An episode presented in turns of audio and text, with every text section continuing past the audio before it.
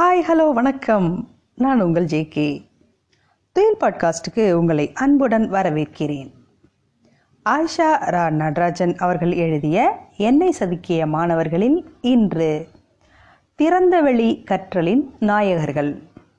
கற்றுக்கொள்ளுதல் என்பது உயிரியல் முறைப்படி நிஜமான இயற்கையான நிகழ்வு.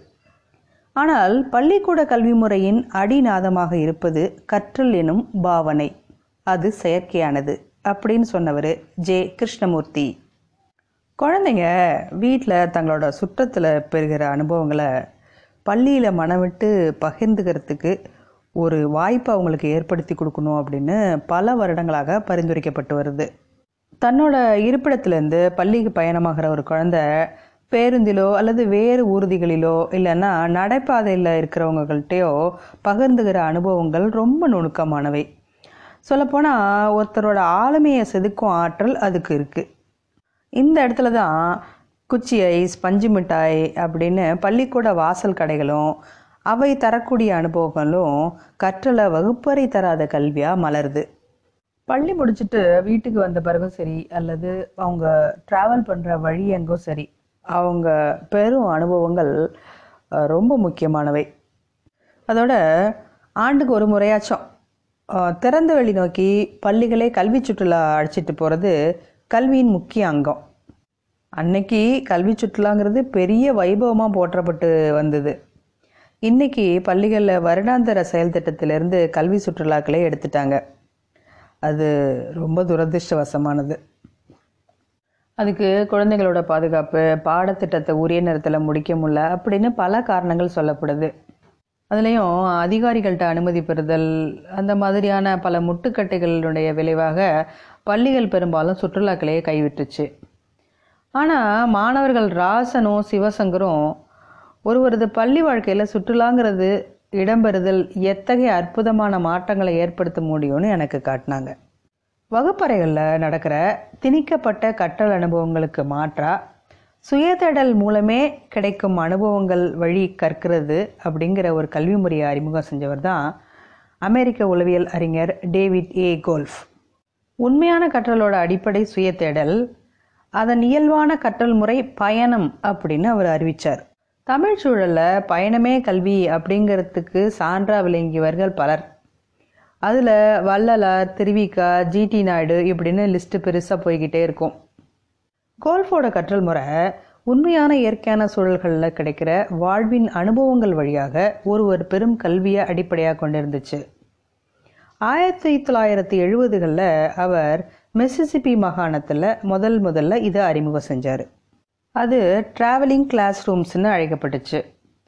கோல்ஃபுடைய கல்வி முறை ஒரு டார்வீனிய விதியை அடிப்படையாக கொண்டது. சார்லஸ் டார்வினோட கடல் பிரயாணம் தான் அவரது பிரதான கல்வியாகி பரிணாமவியலின் கண்டுபிடிப்பாளராக அவரை மாத்துச்சு. இதை ஆதாரமாக வச்சு தான் கோல்ஃபோட கல்வி முறை இயங்குச்சு. மாணவர்கள் மேற்கொள்கிற பிரயாணங்களே நிஜமான கற்றல் அனுபவங்களை தர முடியும். அந்த அனுபவங்களை குறிப்பெடுத்து தன் அனுபவ படைப்பாக வெளியிடுதல் என்பது அடுத்த படிநிலை. அது எழுத்தாகவோ ஓவியமாகவோ பிறரோட நடக்கிற பேச்சு பதிவாகவோ அல்லது புகைப்பட பதிவாக கூட இருக்கலாம். அதை அங்கீகரித்து மாணவர்களை பாராட்டி மதிப்பீடு செய்து சான்று அளிக்கிறது தான் கோல்ஃபோட கல்வி முறை. ஆறுகளை கடப்பதிலிருந்து அருங்காட்சியகம் சரணாலயங்களுக்கு விஜயம் செய்கிறது வரை எல்லாமே கற்றல் தான்னு அது கொண்டாடிச்சு. பயண கல்வியாளர்களை கோல்ஃப் நான்கு வகையாக பிரித்தார் ஒன்று அக்காமடேட்டர் அதாவது பயணத்தை வாழ்வின் ஆதாரமாக்கி வாழ்நாள் முழுசும் தொடர்றவங்க அதாவது அதோடு பொருந்தி போகிறவர்கள். அடுத்து கன்வர்ஜர் கற்றலை நோக்கத்தை பயணங்களின் வழியாக தற்காலிகமாக குவித்துணர்பவர். அடுத்து அசிமுலேட்டர் கற்றதை மேலும் பரிசோதித்து விரிவாக்குறதுக்காக பயண வாழ்வை ஒருங்கிணைப்பவர். அடுத்து டைவர்ஜர் ஒரு குவி மையத்திலிருந்து பல திசைகள் நோக்கி அறிவை விசாலமாக்கிட பயணிப்பவர். இந்த வகைப்பாட்டின்படியான சுதந்திர தேடலை நம்மளோட பள்ளி கல்வி ஒருபோதும் முன்வைக்கிறதில்ல. இந்திய மண்ணில் கால் வைத்த காந்தியடிகள் இந்தியாவை அறிந்து கொள்ள இந்தியாவை பற்றிய புத்தகங்களை வாசிக்கவில்லை.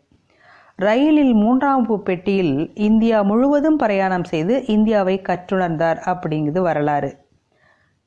நம்மளோட கல்வியினுடைய இறுக்கத்தை மீறி பயணங்களை சாகச கற்றலாக மாற்ற முடியும்னு எனக்கு காட்டியவர்கள் தான் ராசனும் சிவசங்கரும். என்னோட ஆசிரியர் வாழ்வின் முதல் ஐந்தாண்டு காலகட்டத்தில் தான் பதினோராம் வகுப்பு மாணவர்களாக அவங்க ரெண்டு பேரும் எனக்கு அறிமுகமானாங்க. கண்டிப்பாக அவங்களோட சைக்கிள்கள் தான் அவங்க மாறுபட்டவங்கன்னு எனக்கு காட்டியிருக்கணும். அதுலேயும் இந்த ராசன் தன்னோட சைக்கிளில் ஒரு ஒரு நாளைக்கு ஒரு ஒரு புதுமையை புகுத்திக்கிட்டே இருப்பார். என்னோட இருப்பிடத்தை கடந்து தான் ரெண்டு பேரும் பள்ளிக்கு பயணிப்பாங்க.